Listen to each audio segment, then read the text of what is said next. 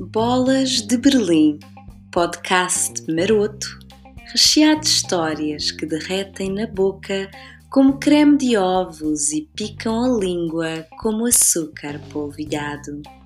As aventuras de uma mulher portuguesa pelos meandros da dating life nesse universo exótico que é o estrangeiro. Bolas de Berlim é um podcast de Denise Pereira. Olá, olá, meus pudins flãs! Como vão as coisas por essas bandas? Por aqui tem sido uma semana complicada. Tenho estado com uma dor nas costas que não lembra a ninguém e que me faz sentir uma mulher bem mais madura do que sou. E não, não se ponham já a pensar em marotices, não foi a fazer acrobacias sexuais que eu tenho respeitado muito a quarentena. Aliás, esta total falta de truca-truca pode mesmo resultar em danos psicológicos irreversíveis. Não foi a fazer o carrinho de mão que eu fiquei assim. Apesar de ter muita curiosidade em experimentar essa posição sexual, não me aventurando todavia, porque conheço bem os meus limites e sei que se tentasse essa posição, muito provavelmente teria de fazer uma fisioterapia vitalícia. Antes de mais, quero agradecer à Carolina e à Sara, as primeiras ouvintes, a fazer um donativo para o podcast. Carolina e Sara, agradeço-vos do fundo do coração. Vocês são nota 10. Aproveito para vos dizer que o Bolas de Berlim Podcast está agora no Buy Me a Coffee. Se quiserem ajudar-me com os trocos para comprar café e afins, agradeço do coração. Mais detalhes podem ser encontrados no link que está na descrição deste episódio ou no Instagram Bolas de Berlim Podcast. Sabendo que todos estamos a passar por um momento complicado e também reconhecendo que nem todas as pessoas, mesmo que o desejassem, poderão fazer um donativo ao podcast, peço-vos que o partilhem o mais que puderem pelas vossas redes. Escolhi hoje falar-vos sobre o conceito de timing, que em português se traduz como momento escolha do momento, ou algo assim do género. O conceito de timing tem estado muito na berra, seja como lema de certos movimentos New Age, ou então, com menos glamour, associado a atos de cobardia. Refiro-me aqui aos machitos que, não sabendo como terminar relacionamentos com a maturidade de vida, optam pela frase digna de um Oscar geralmente acompanhada com uma lagriminha ou duas a soltarem-se sincronicamente e enquanto nos pegam nas mãozinhas chutam. Não era o timing certo para nós, babe. Vá, geralmente não dizem babe, isso já seria elevar o mau gosto a níveis estratosféricos. Mas esta frase, este desfecho é um trend, pelo menos aqui em Berlim.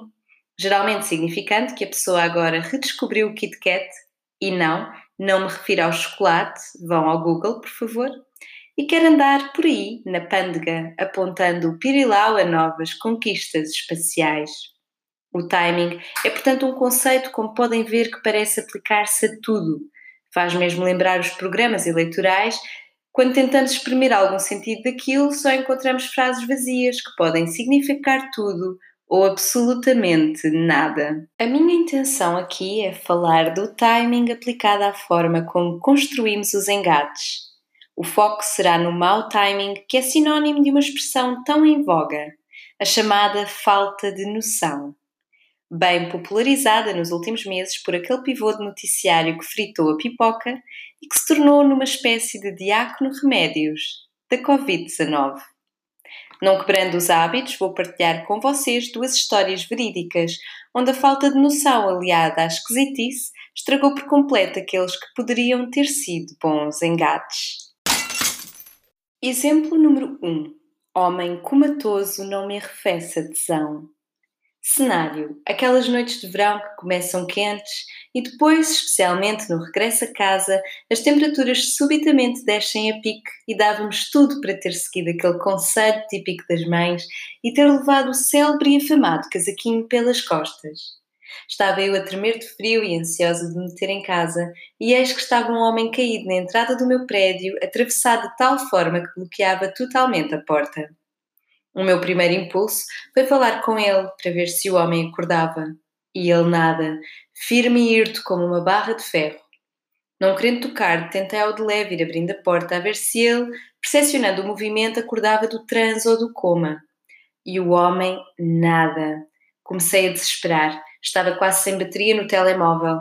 Enquanto tentava traçar um plano de ação, eis que passa um moçoilo bem jeitoso, por sinal, e eu, sem pensar, olhei para ele, provavelmente com um olhar que misturava o desespero selvagem e a hipotermia.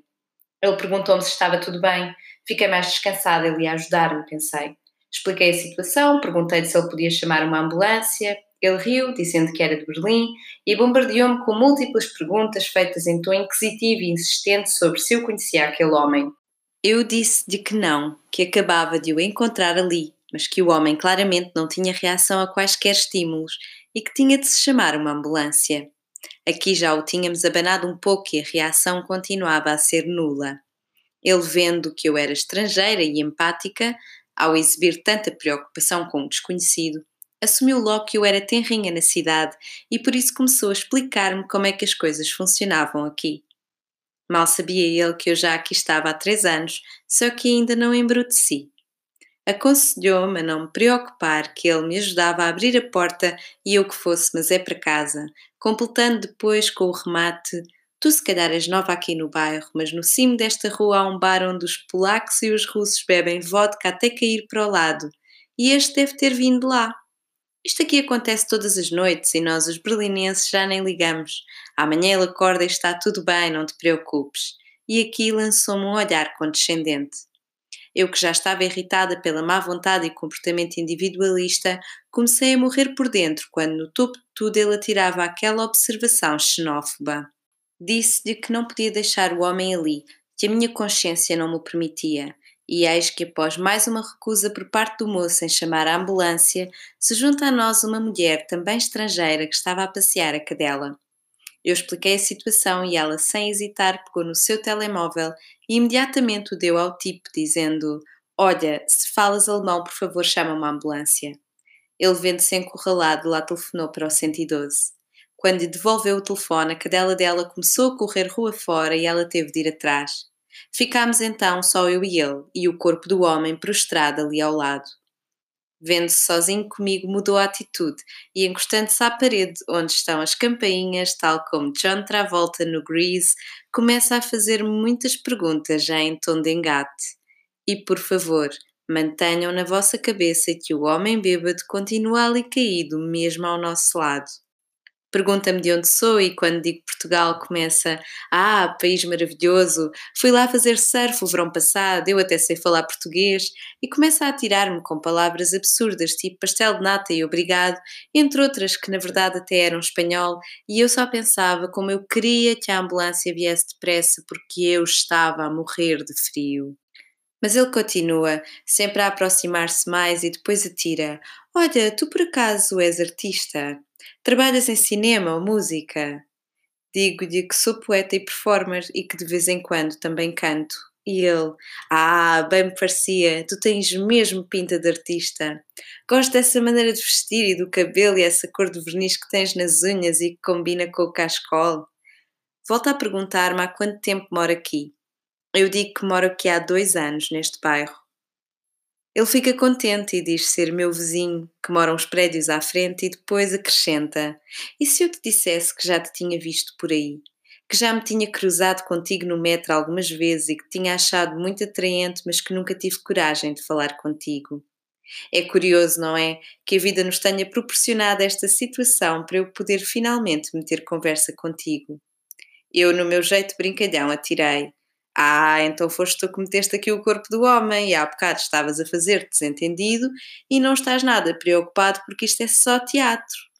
Achei que era preciso ter uma enorme falta de noção, isto é, com o outro homem ali prostrado sem sabermos se ele estava bem e agora punha-se nesta cena de engato barato.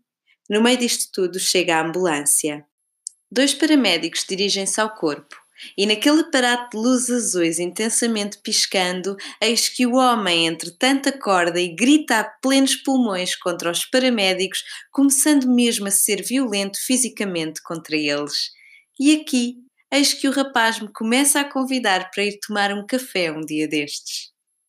Homem, não é o momento, Está aqui este alvoroço todo gritos, luzes, espalhafato. Eu sei que és de Berlim e deves estar farto de engatar miúdas nas discotecas onde os jogos de luzes nada subtis se misturam alucinogenicamente com o ritmo do techno e com a explosão das drogas recreativas. Mas isto não é nem romântico, nem sexy, nem apropriado. Assim, convidar pessoas para sair quando alguém está a ser recolhido numa ambulância e aos gritos. Como poderia eu aceitar? Vamos lá ver. Se uma pessoa tem tão mau timing para convidar a outra, imagino como deve ser o seu timing na prova oral. Há coisas que é melhor não saber, meus chuchus. Conselho aos incautos. Em alternativa, se ele de facto já me achava atraente e via naquela a única oportunidade para me engatar, e que, para ser sincera, até daria uma boa história para contar aos netinhos, por que não ter logo chamado a ambulância, ter esperado comigo que chegasse, inquirir se eu estava bem depois daquilo tudo e dizer que talvez não fosse a melhor situação para o fazer, mas que gostava de ficar com o meu número de telemóvel? Vá, aprendam que eu não duro para sempre, garotos. Exemplo 2. Lobo mau de risinhos imberbes. Lembram-se do Kappa, o deus sexual do episódio anterior? As coisas entre nós já estavam por um fio quando eu reencontrei o Brian na festa de um amigo. O Brian era um músico de orquestra e a sua atração residia muito na sua awkwardness. Nessa festa ele deixou em aberto a possibilidade de irmos jantar um dia desses. O que acabou por acontecer? Estava eu já solteira há três dias e foi incrível. Com o CAP era complicado estar em restaurantes com muito barulho e eu e o Brian jantámos num restaurante italiano, o que é cacofonia garantida e apesar disso, ou mesmo por isso, acabou por ser um momento aprazível e recheado de cumplicidade e risos. A química entre nós era prometedora. Entretanto, meteu-se o Natal e eu fui a Portugal, ele à Austrália. Durante essas semanas de afastamento, trocámos mensagens quase diariamente. Quando regressámos a Berlim, fomos tomar um café. Mas a situação não progredia.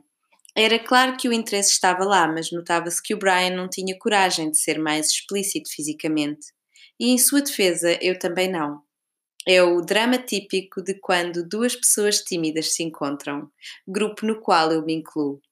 Decidi que tinha de ser mais óbvia, e como ele tinha atirado para o ar que gostava de cozinhar para mim, eu convidei-o para vir cá à casa. Ao jantar havia flerte, eu juro, mas quando nos sentámos a conversar no sofá, a conversa foi fluindo sem problema, mas quando se está nestes momentos de vai, não vai, começa ali a chegar-se a um ponto onde as coisas se podem tornar esquisitas. A certa altura eu comecei a ficar cheia de sono e percebi que já devia ser muito tarde.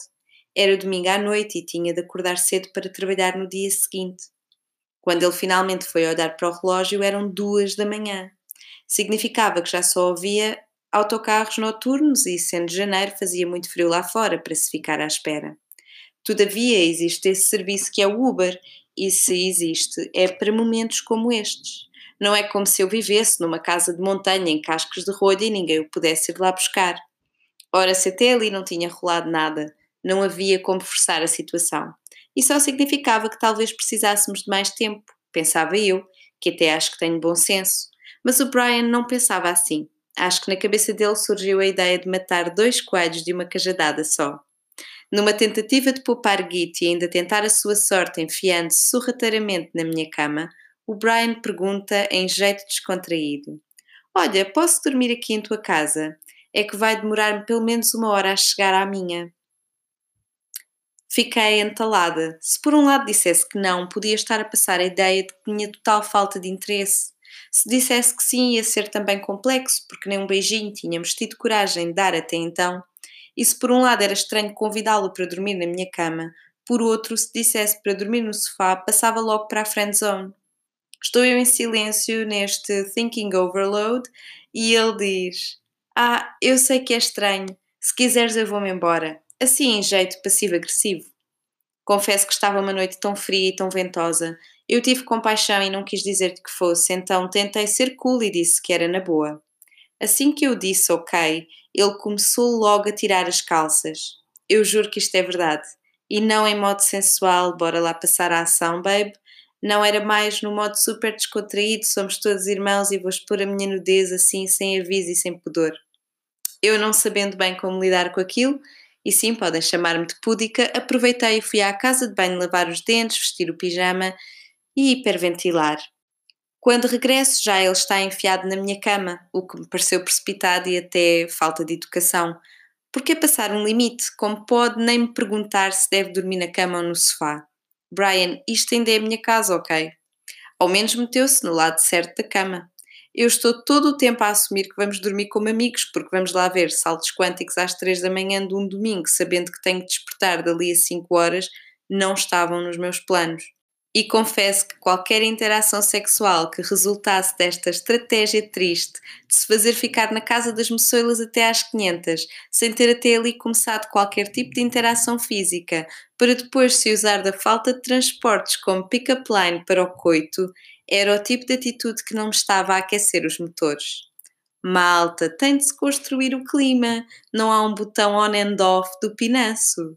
Aliás, nada daquilo era sensual. O Brian tapou-se até à cabeça, facto que me confundiu, porque até há dois minutos atrás parecia super confortável em tirar a roupa assim às pressas. E quando eu me deitei na cama e comecei a pôr o despertador para as oito, o Brian pergunta: Is this okay? Eu assumi que ele me estava a perguntar se era ok estar deitado na minha cama. Eu até sou uma gaja assertiva, mas eu estava tão KO que só pensava o quão difícil seria trabalhar no dia seguinte pelo que havia decidido que não era o momento para conversar e disse-lhe que sim. O que eu não podia prever era que o meu sim, na sua cabeça, lhe desse permissão para me dar um beijo. Beijo esse que apareceu não anunciado. E logo em seguida, o Brian começou a dar risadinhas como se fosse um menino de 10 anos que deu o seu primeiro beijo e está envergonhado. Eu que já tinha dificuldade em me manter acordada naquele ponto, disse que o melhor era mesmo irmos dormir e confesso que a estratégia dele a somar-se às risadas imberbes arrumou por completo o assunto e só queria que amanhã chegasse para me pôr dali para fora. Com aqueles risinhos, parecia que ao invés de estar a dormir com um homem de 28 anos, estava a dormir com um menino, e isso não entusiasma nem a mais ninfomaníaca das moças. Boys que me estão a ouvir. Mau timing. Repitam: mau timing. Se são duas horas da manhã e vocês até então não tiveram coragem de passar para o contacto físico com a moça, há apenas duas estratégias aceitáveis. 1. Um, Deixa-se um convite logo no ar para ela perceber que há interesse da vossa parte e sai-se da sua casa com alguma honra apanhando um táxi. 2. Em alternativa, faz-se tudo isso e ganha-se coragem rematando com um beijo na boca na hora da despedida arranjar estratagemas ridículos para ficar a dormir na casa da mulher como se fossem adolescentes, ou o lobo mau deitado na cama da avózinha para papar o capuchinho vermelho, são coisas que nunca dão bom resultado.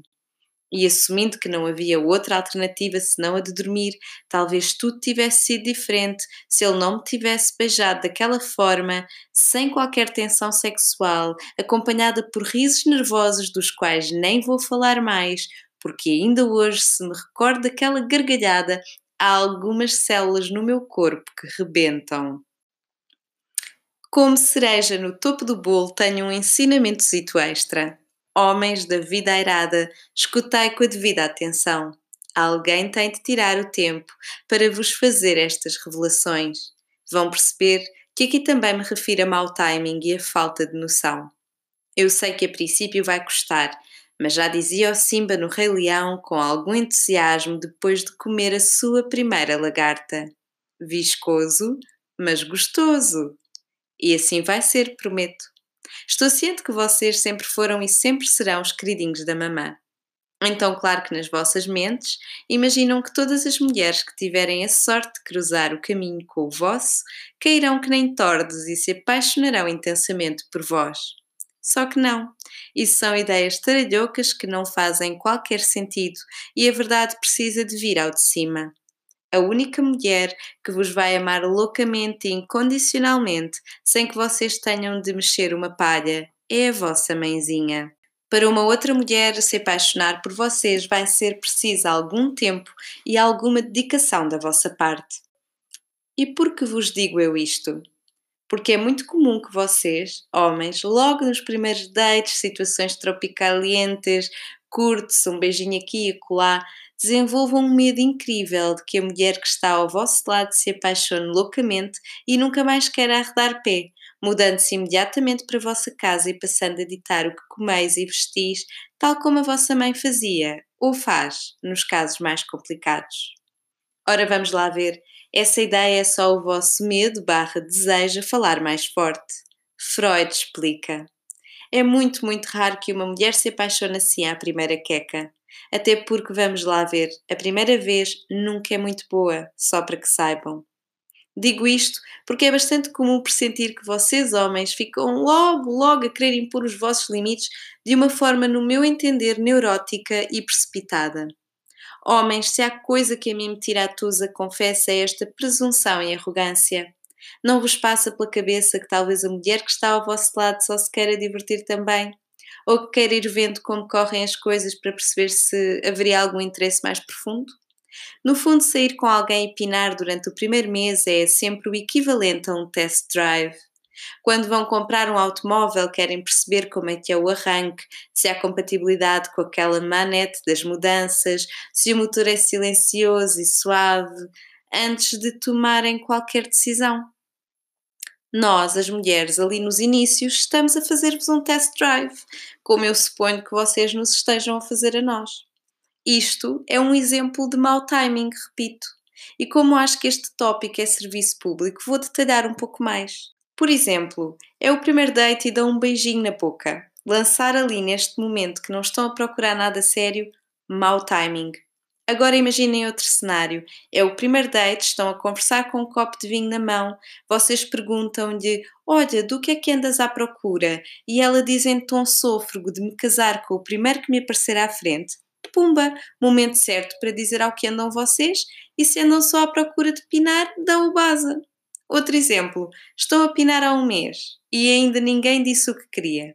Uma manhã, depois do bem bom, vocês atiram, epá, acho que te estás a apaixonar por mim e eu só quero é festarola. Mau timing. O bom timing.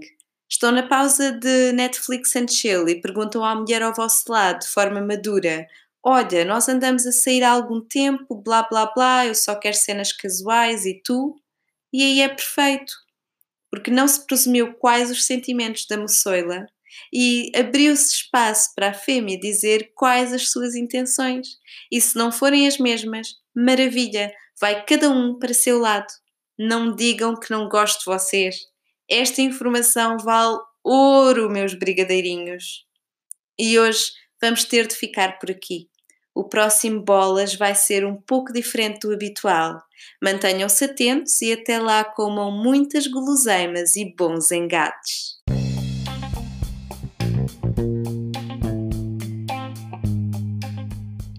Bolas de Berlim é um podcast escrito e apresentado por Denise Pereira.